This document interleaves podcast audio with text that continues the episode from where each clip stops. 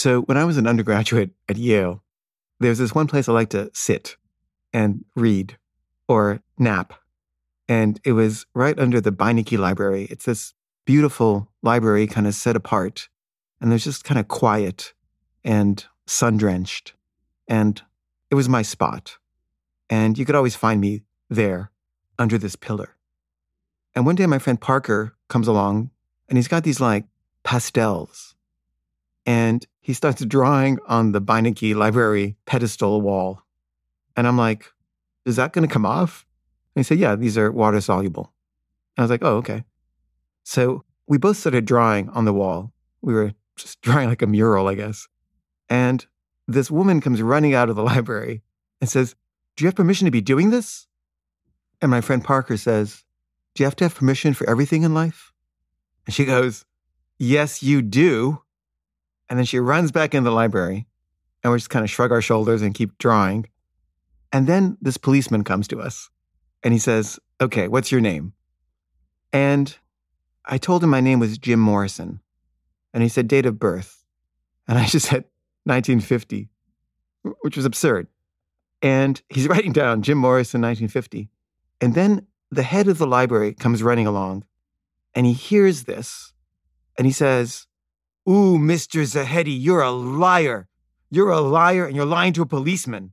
I'm going to have you expelled for this. Oh, you're in trouble.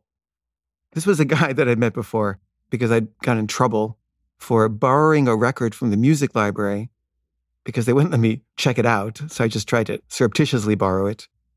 And he basically threatened me that if anything ever happened again involving the library, I would be expelled. So there was a committee that met to decide whether I would be expelled from Yale or not. And they say to me, look, the drawing, you know, it was water soluble. It's not a big deal. It's gone. What's problematic is you lied. You lied to a policeman.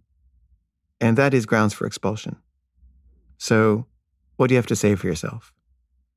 And I said, You're right. I did lie. And I'm sorry. But the reason I lied is because about a year ago, I was walking across the street in Los Angeles. There was nobody around. There were no cars. There was just like a motorcycle far away, and it was a cop.